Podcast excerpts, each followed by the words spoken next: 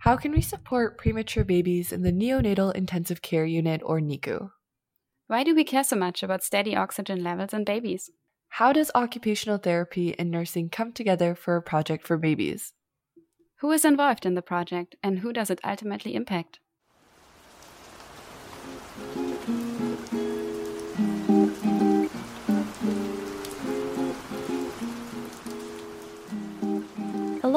Welcome to Raincoat. My name is Isabel. And I'm Sarah. And we are excited to bring people like yourselves together to bridge the gap between current rehabilitation research and the general public.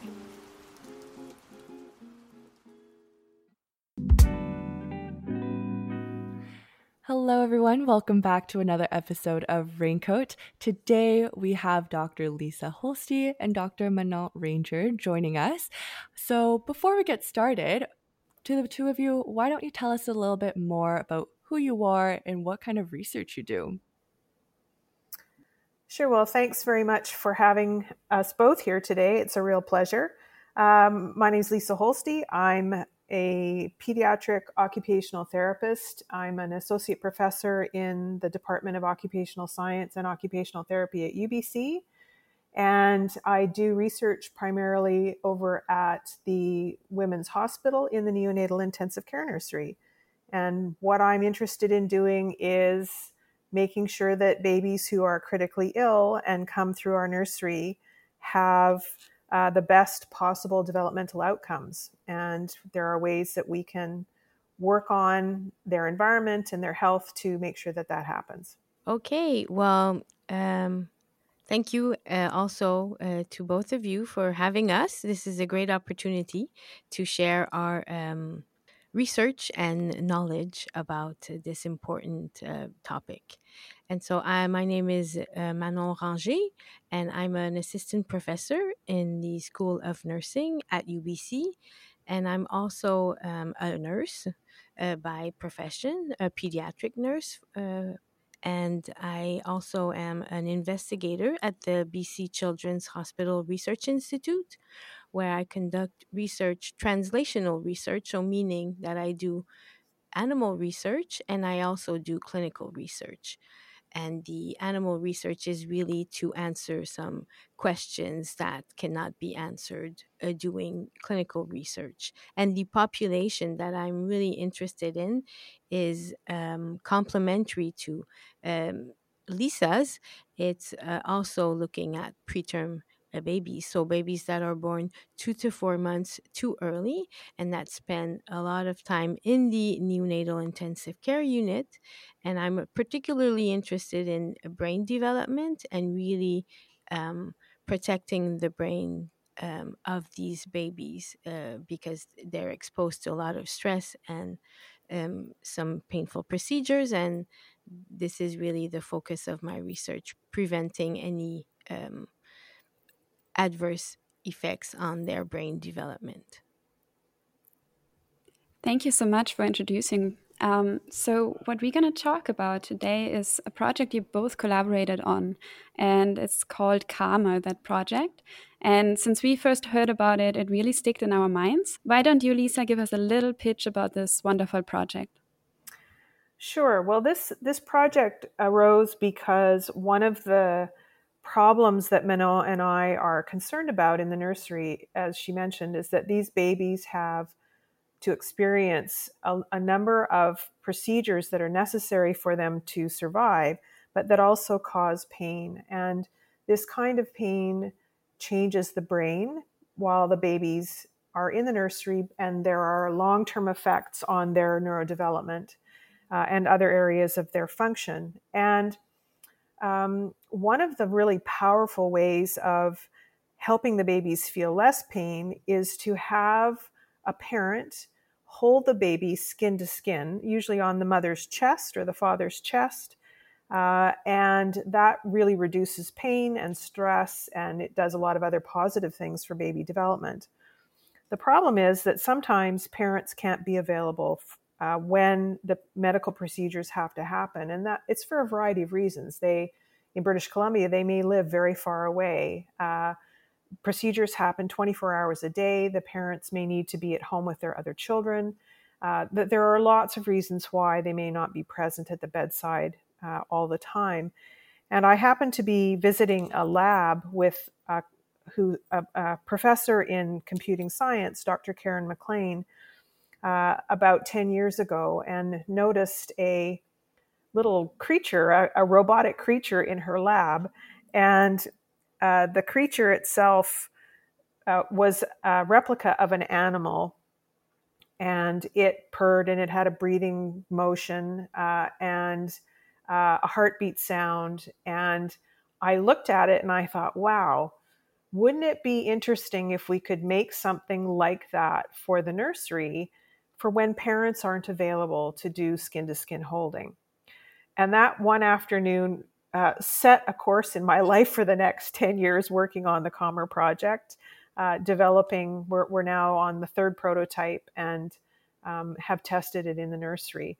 But it was one of those serendipitous gatherings between two uh, researchers at UBC who came from very different areas to uh, start the conversation about how we could help the babies in the nursery. I think that really highlights the importance of interdisciplinary networking and just getting to know people outside of your own department. So that's really great. And having that aha moment, I don't think comes very often. So that's, again, really cool to hear. That was what kind of sparked the interest and um, carried this project forward. I guess one question that I had is you mentioned that you had to go through multiple iterations and you're onto your third protocol now. So, can you tell me a little bit more about what each step kind of um, consisted of and who you had to work with? Were there any other people you brought onto the team? Kind of who are these stakeholders of this project? So I'm going to backtrack just a second, tell you why we named it Calmer, and then I'll explain the cast of many who've been along to help with creating the project. The creature that we saw in Dr. MacLean's lab was called Tamer because they you could pet it and it would respond. It had a robotic response. And I was trying to think of what the positive thing was that we were going to be doing with this new uh, device. And the whole point of it is to calm stress. And so that's how the name came about. The first prototype, uh, I worked with Dr. MacLean and uh, a team of undergraduate senior uh, engineering students. They had a, a year long project. Uh, which ended in a capstone project. And so they actually built the first device and they built it so it was uh, sturdy enough that we could actually run a clinical pilot trial with the first device on 10 babies. And so we did that in the nursery, and we seemed to get some positive results, reducing babies' heart rate stress or heart uh, variability stress. And that gave us enough uh, of a clue that really we might be onto something. And so the next version, I worked with the research engineering group at BCIT, fantastic, fantastic group who we've had, had continued involvement with. Uh, they built a, a, much more upscale model, and um, we were able to use that single prototype in a randomized clinical trial that was funded by the Canadian Institutes of Health Research. And uh, we studied 49 babies, and Manon was part of that second uh, larger trial. And uh, in that project, we measured a, a, number of different indicators that help us understand how babies react to a blood collection, a blood test that they need. And we found that Calmer uh, works uh, no differently from a human touch interaction that is standard in our nursery. And then the third prototype was also built by the uh, engineering group at BCIT. We needed a, a version that would be much more durable that we will be using in, in a project that we hope to get funded over the next year. The other people who have been involved have been uh, the Technology Development Office at the BC Cancer Agency. Our, our key uh, link with that is Dr. Patrick Rebstein, and they hold uh, two patents we now have uh, on the device and have been fantastic support along the way. But uh, and I've had tons of support from all the staff in the NICU. Um, and, and, so, really, uh, it's been one of those projects when I have needed help and I've asked for it, people have showed up. and so it's just been a real um, a, a, really fun thing to do even though you know not every day is is wonderful but it's been on the whole super positive wow that sounds like a real journey um, you just mentioned that Manon came in around the second phase of that uh, project, and I'm wondering, Manon, can you tell us a little bit more about how you heard of Calmer? Well, that's a great question. I guess I will first uh, um, backtrack also about a bit about my background. Uh, so in in my PhD um, project, I was really interested in measuring pain, but with a more um, objective, and I use quotations uh, because uh, babies cannot tell you uh, verbally that they're in pain and how much uh, their their what is their pain level, which is the gold standard for for uh, people that can um, uh, rate their pains like like us, and so I we usually uh, rely on uh, behaviors mostly or physiological measures like increase in heart rate or um, the level of oxygenation in the blood um, respiration rate but mostly behavior um, responses especially facial expression. I used a technology called um, near infrared spectroscopy which measures uh, oxygenation levels in uh, tissue and especially we can use it for brain tissue. And so the idea was that um, when there's pain there's a lot of blood that goes to the brain and and it brings it can bring a lot of oxygen or there could be a drop also in oxygen in in the brain. And so if we could use this um, a device that measures um, by near infra- infrared spectroscopy or NIRS, um, then we could have kind of like this more objective measure of of pain. And so in my PhD, that's what I did uh, during a painful procedure in the uh, cardiac intensive care unit. So the procedure was removal of a chest drain. It's it's quite painful, but it's it's um, short lived. And I I wanted to use this technology to see if I could have like a signal, uh, pick up a signal that would indicate pain. And uh, also at the same time we were filming babies and looking at their facial expression and so i could see a, a, correlation between the facial expression and also what was going on in their brain. My phd was conducted at mcgill university in montreal and then i was i was coming to ubc to do uh, a postdoc um, and uh, liisa connected with me nearly uh, i think i wasn't even coming and she uh, already connected with me because we have known each other from conferences because of our interest in, in pain management in, in children and especially in neonates and in little babies.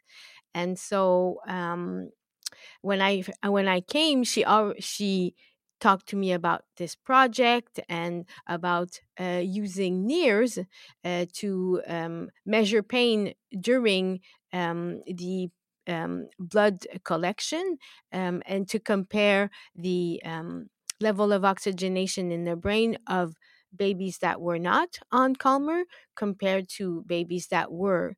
Uh, in combination also with behavior uh, measures, facial expression uh, to measure pain, and also um, the heart rate um, that was measured at the same time. And so that's what my role was. And now we um, we have this great collaboration moving forward with calmer uh, with the third um, prototype uh, trying to answer more questions regarding uh, the calmer's effect on babies uh, brain development especially. Great. I think you covered so beautifully how your clinical background really shaped how you got into the project and your interest in pain management and working specifically with that pediatric neonatal population. But to kind of flip it, um, Liisa, you mentioned you have an OT background, and for me, when I think about OT, I think about kind of that rehabilitation process, maybe from like a stroke or a spinal cord injury, kind of a different population and not babies. So, can you tell me a little bit more about how you made that connection between your OT background and working with the neonatal population? Sure, thanks. Uh, great question. So, um, OTs are uh, in in working with tiny children, young young babies. We are interested in how those babies interact with their environment, how they communicate with their families, uh, and that may be through movements and behaviors and facial expressions and crying and smiling and things like that. How the how the parents respond, how they interact with other parts of their environment, and what their developmental trajectories are like. So when I was a clinician, I worked in the neonatal intensive care nursery helping families understand the development of their babies and how they could interact to help their development uh, be optimized. And then I also worked in a neonatal follow up program that is still running, where we followed the highest risk babies uh, up until eight years of age. And so I saw how these babies actually did after they left the nursery and how, the, how they got along in their families and a certain proportion of those very high risk babies, those born uh, 800 grams um, or less, so less than a kilo, uh, and or babies who had brain injury because of uh, various uh, conditions in the nursery. Some of those infants went on to have permanent uh, impairments related to their neurodevelopment. And oh, after 17 years, I was really interested in moving out of the clinical realm and seeing if I could apply research in a broader capacity to help more babies than just working with families on a one on one basis. And so my interest is really how can we optimize brain development? How can we optimize the environment of these babies? And so Calmer actually is uh, changes the environment for these infants when they're in the incubator. It provides a specific stimulus a heartbeat sound, a breathing motion, and an artificial skin surface to mimic aspects of the skin to skin care experience. And it's it's definitely not a complete replacement, it's a partial replacement. But a lot of research went into figuring out what components we thought would be most important to include. And um, and then what I want to know is, you know, my ultimate goal in the long term is what's going to happen to these babies' development if they have exposure to Calmer over an entire length of per- uh, length of time when they're in the NICU, so over many months. And so, so far we have studied uh, the impact of Calmer on a single blood collection and, and a Calmer stimulus up to about six hours afterwards. And the next phase of our research, we're going to look at babies having Calmer available over a number of weeks instead of just a, a half a day. And as Manon has mentioned, uh, one of the key measures that we're going to be looking at is how that's going to affect brain development while the babies are still in the nursery. Thank you, Liisa. Um, before we go further in the design process, I'm really interested in. I just want to um, ask about uh, if you can, as an OT, give for our listeners a quick definition of what is OT. What is an occupational therapist doing in general? Sure. Well, in if you go on the Canadian Occupational Therapy website, association website, it says that we're healthcare workers who try to solve problems that interfere with a person's ability to do things that are important to them and we we divide those up into kind of three categories. So they're everyday things like how can a person take care of themselves?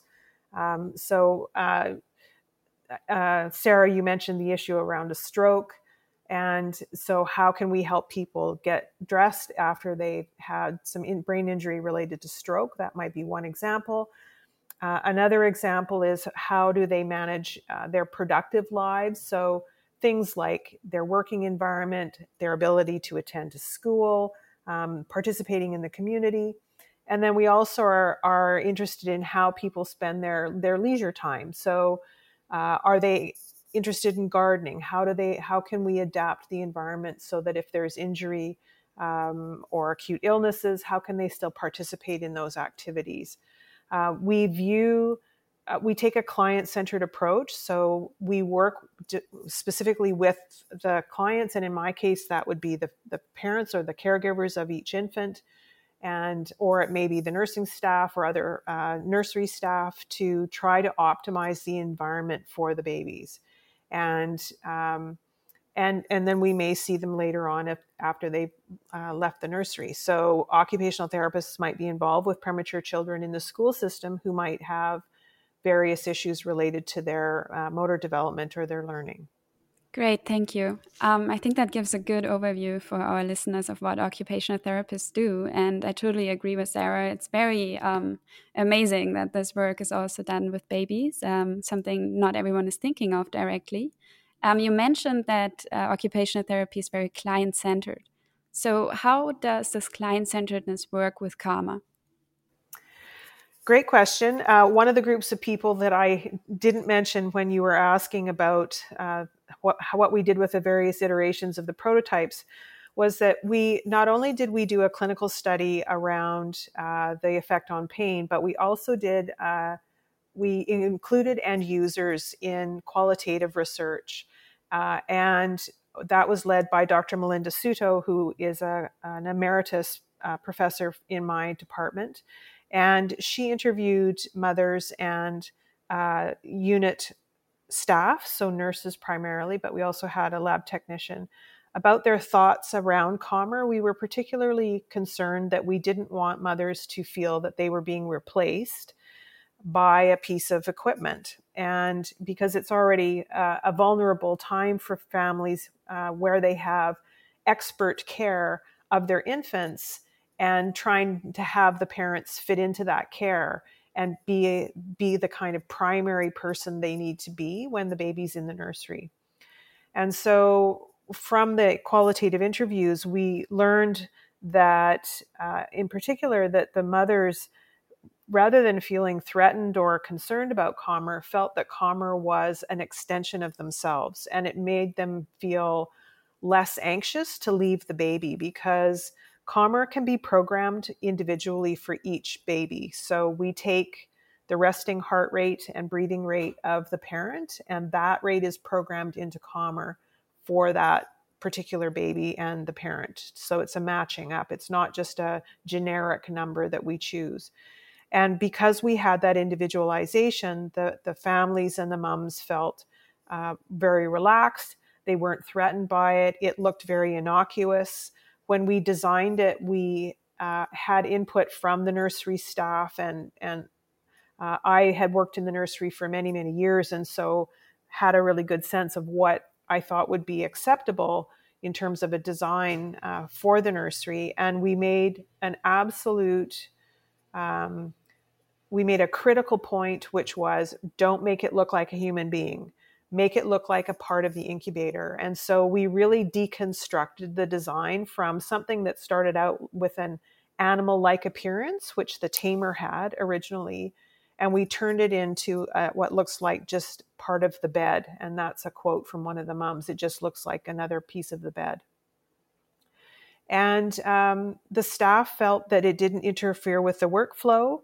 Uh, and so we, we have some user end user information about the second prototype. We need to do much more of that kind of uh, gathering that much more information on the next iteration, which we will do. Uh, because the, the Calmer will be implemented over a longer period of time, and we need to understand in much more detail what effect that's going to have on the care of the babies. You answered all the questions that I had. I was just going to ask you what it looked like, and you already went for it. I think the part that you highlighted about getting um, information from both the moms and the families that were directly affected by the Calmer um, project, but also kind of the staff to make sure that the implementation part of the Calmer project would also be um, good to go. I think you kind of covered multiple bases there, which is always good. But there was one thing that I wanted to direct the conversation to, which was about a recent um, press release by UBC just from March 25th. And this was featuring both of you, uh, Manon and Liisa. And I was wondering kind of what that was like to kind of share that with the external general public and kind of if you had to change the way you shared the news in any way or kind of what that was like. Well, I can speak to that uh, because basically I was the one that pushed this because it featured a, a, paper that I was first author on, uh, and and Liisa was the senior author because it came out of of her uh, lab, her work, of course, and it was um, uh, regarding my involvement with the Calmer project um, the um, original uh, randomized control trial. And in this paper, the, the findings were particularly focused on the um, the NIRS, um, so the brain oxygenation uh, findings uh, regarding the effect of Calmer on, on, that. A media person in the applied sciences um, really helped us uh, pitch this um, create this kind of media release that was um, in, in lay language. Um, and and then it was posted on the UBC website and um, and then it got uh, also pitched to different media outlets and actually there was some covering also at the CTV News, uh, the local one, the Vancouver um, CTV News, uh, on Saturday night at six o'clock, where they if they talked about Calmer and related to that media um, uh, press release. Um, again, as um, Liisa mentioned, uh, she uh, said that Calmer was um, as effective as the standard care, which is um, a human touch based uh, um, intervention for, for pain management. It was equivalent to or as as effective to calm the babies when we compared the two groups. Uh, and and for the the the brain measures so we we found that the babies that were uh, placed on calmer uh, during the painful procedure um, it kept their brain oxygen levels steady during the, the procedure and which normally often we see big spikes either it goes up or comes down uh, during in response to pain. And so what we saw again is that calmer helped keep that steady and why is that important is that for for newborns and especially for uh, preterm babies it's really critical to keep their overall bra- uh, brain uh, blood oxygenation levels uh, steady in their brain because they're really at risk for uh, uh, brain bleeds absolutely and i think we've definitely talked a lot about the gap that Calmer is filling and the importance of it. Um, and going back to the news release, why did you feel like uh, you needed to publish or share the news about the results of your paper? Like, what's the importance of sharing the news with the general public using lay terms and making it accessible? Well, because of the the impact that uh, Calmer uh, may have on uh, protecting the brains of these uh, preterm babies and also well to, that's it to just share the the news because often we publish these these uh, findings and then well we hope that people will read but uh, media is very good at really disseminating and especially disseminating to the the public that may have had uh, you know parents that have had babies that um, were born prematurely that spend a lot of, of time in the nursery they uh, would be interested in knowing that yes ubc is trying to um, help these babies grow uh, healthy grow up healthy and we're trying to protect their brains um, and calmer has uh, this potential um, to be able to do this. And so it was just to showcase um, great work that we're doing um, with Calmer. If you don't mind, I can add uh, just a couple of sentences to that. There, there are a couple of audiences who are really important for our ability to do what we call technology transfer. So, um, I, uh, the team and I developed commerce so that one day we hope that it, the features will actually be embedded in incubators that are produced by the main main manufacturers of incubators, and we'd also be interested in uh, working with industry to uh, produce single units. And there are a number of uses that those could be um, distributed for. And so, not only do we have an audience of the general public uh, and parents, as Manon said, and the staff in the nursery and other researchers around the world, but also uh, very interested in working with industry to help us with the technology transfer, both uh, in incubator platforms, but also as individual units. Yeah, those are really, uh, really important uh, stakeholders and points, and really emphasizes how important this research is. You just mentioned uh, around the world, you also have collaborations. So I'm wondering what collaborations do you have around the world?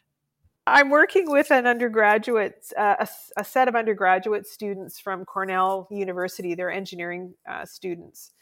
And we're working on redesigning Calmer so that it can be used in uh, developing countries. And so we have to really rethink how we power the device, uh, what can be managed with the kind of cleaning uh, abilities that they have in the nursery, where, where we have connections with a nursery in Malawi.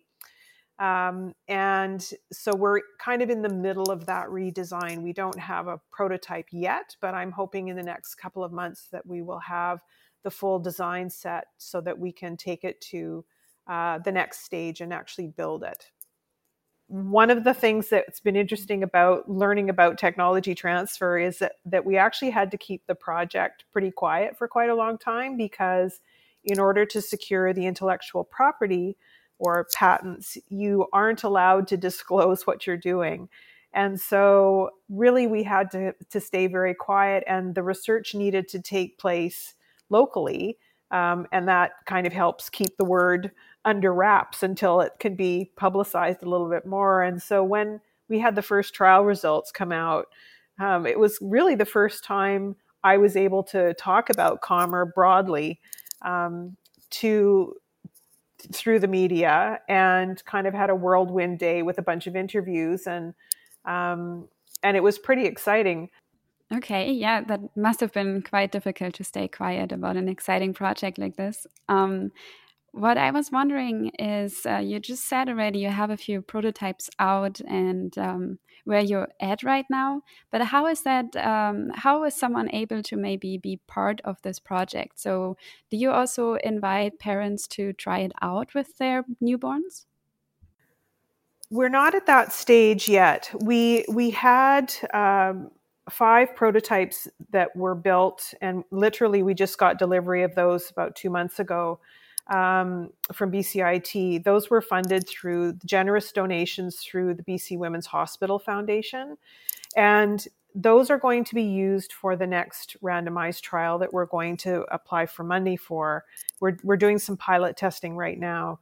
Um, so the Calmer's not available commercially yet, um, but again, I'm interested and would be very would welcome if there are any industry industry partners out there listening to this podcast who would like to talk further about how we might uh, make this available more broadly for the public. I'm I'm absolutely open to having those discussions.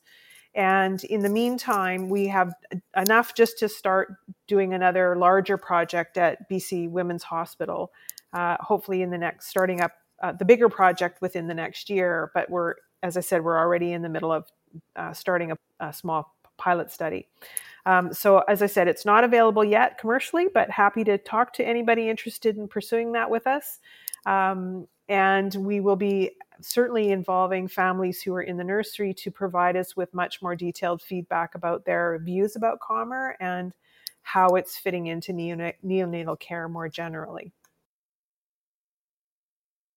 And we talked about some different ways of sharing the news of all the exciting updates of the Calmer project through either the news release, through papers that's been published.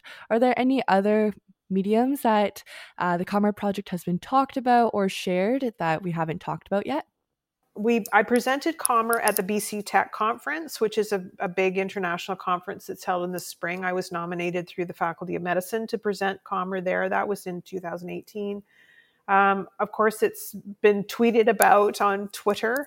Um, both the, the media release that Manon was involved in uh, over the weekend, that was on Twitter.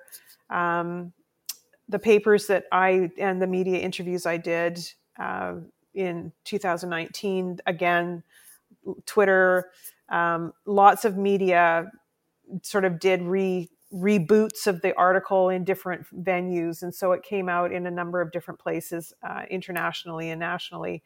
Uh, those are the main things uh, that I'm aware of at this point. And if I may add, uh, um, there was last year also the the conference that is uh, all new to to me and i believe also um, new to liisa but she's getting more involved in that is, is more like about designing for people um, and it was a conference that is mostly engineering and computer science uh, people that uh, attend but um, there was um, a paper that was uh, well it's a it's a yeah it's a conference paper conference proceeding so this is was new to me also getting involved in that because normally we just um, uh, publish our articles peer in peer reviewed uh, journals uh, but this one was um, um, a bit different the the process and it was uh, um, focusing on the qualitative um, uh, results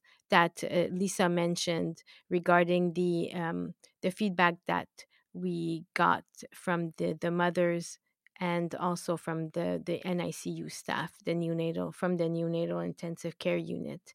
And maybe Liisa, you can speak more about about that process and and what came out of it. Yeah, thanks, Manon. Yeah, um, we worked with uh, Dr. Sabrina Hauser, who at the time was a postdoctoral fellow uh, in a program called the Designing for People Research Excellence Cluster, and I'm the co director of that cluster. And it's an interdisciplinary cluster that's interested in human centered design.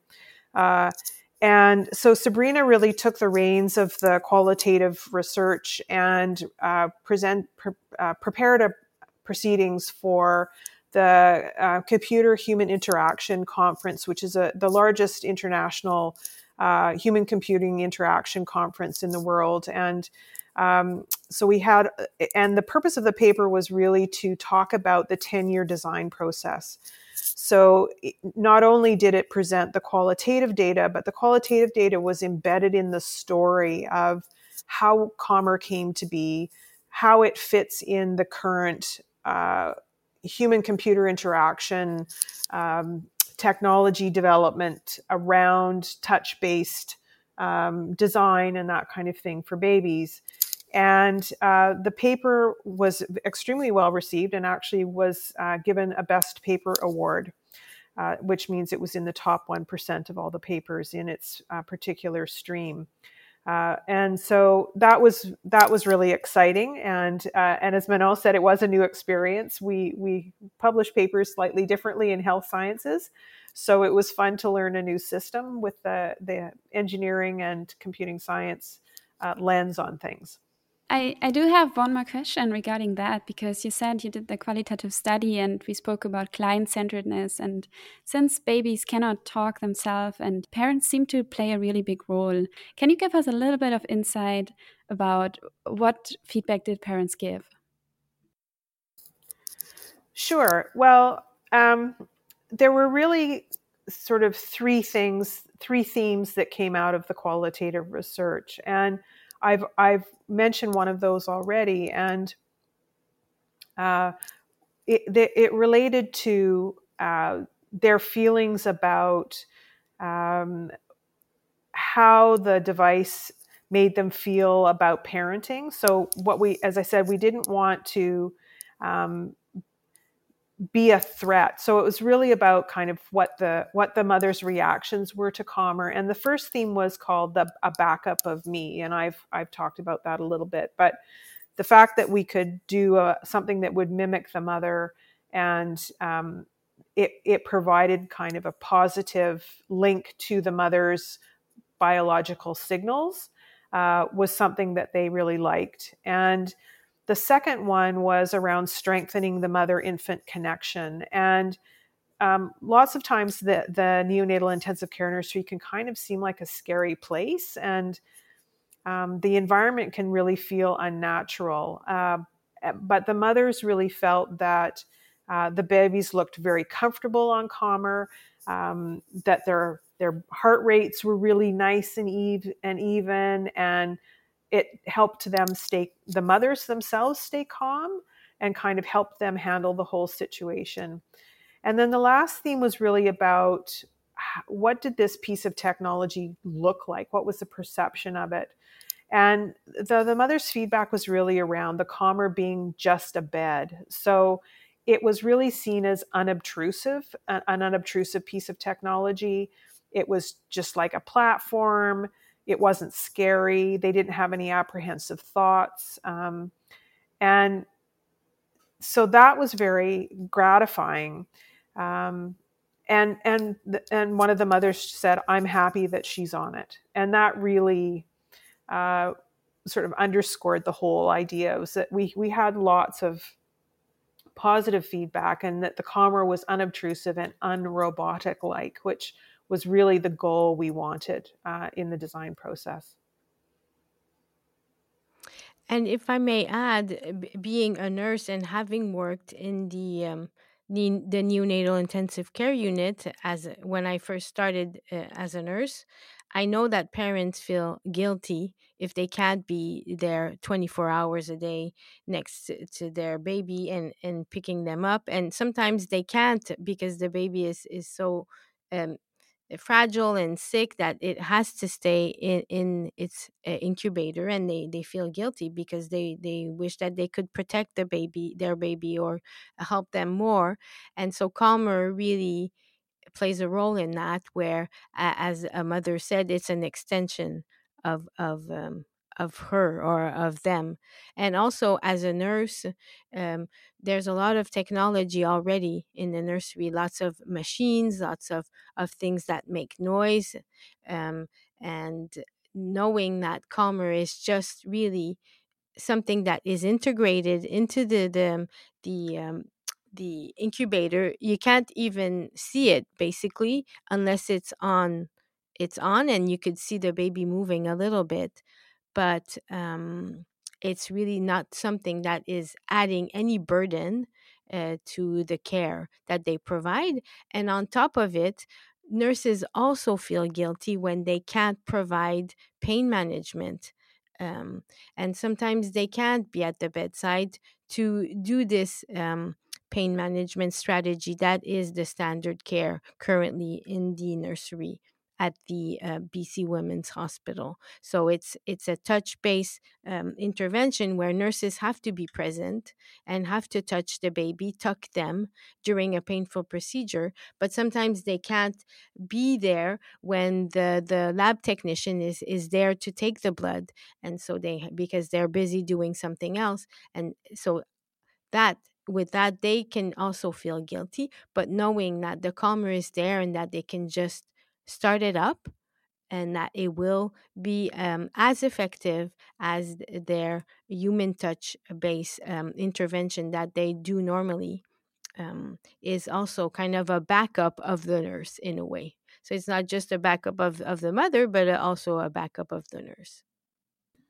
Absolutely. And I think it's really important that um, it not only fills a gap, but it improves the neonatal care. So I think this project is just so so important. And overall i would say that the calmer project is a great example of engaging end users obtaining their feedback working with various stakeholders in a collaborative way with all these engineers, these undergraduates from Cornell, like all over the place, as well as disseminating your findings so broadly through press releases, um, Twitter at the BC Tech Conference, all these different ways to engage both broadly as well as a specific um, groups that you are targeting. So I think overall it just hits all these different pillars of great um, KT and knowledge translation and just very user focused intervention. So, this was really great spending the last little bit talking about the Calmer project and both of your roles. Are there any last comments or anything you would like to share with our listeners of how they can stay connected with Calmer updates or maybe get in touch with either of you? Yeah, um, I'm on Twitter L Holsti at whatever it is. Sorry, I'm not. I'm not uh, super wise on Twitter. I think Manon is also on Twitter, but you can email me at uh, liisa.holsti at ubc.ca uh, to find out, to, to, connect with me if you have any questions or ideas around Calmer. Would be happy to uh, engage. And myself also as as liisa mentioned uh, i have a twitter handle although i'm not very active but i i should be more. Um it's at dr uh, dr manon ranger. And uh, also uh, i i have an email at ubc um manon.ranger at ubc.ca. And I welcome also graduate students that would like to work with, with us um, on, um, you know, the next phases of Calmer. Lots of, of questions still need to be answered. And so I'm, I have cross memberships in, in pediatrics and also um, in the neuroscience uh, graduate program and also in the reproductive and developmental science. This is um, all part of the Faculty of Medicine. Fantastic. So, you heard it here, folks. Whether you're looking for an industry partner or a graduate opportunity, we'll list both of their emails and Twitter handles below. And that wraps it up for this episode. That's it for today, right from the heart of Vancouver. Thanks to UBC AMS for supporting this podcast. Keep in touch in the meanwhile on Twitter at Raincoat Podcast. Till next time. Stay dry and stay safe.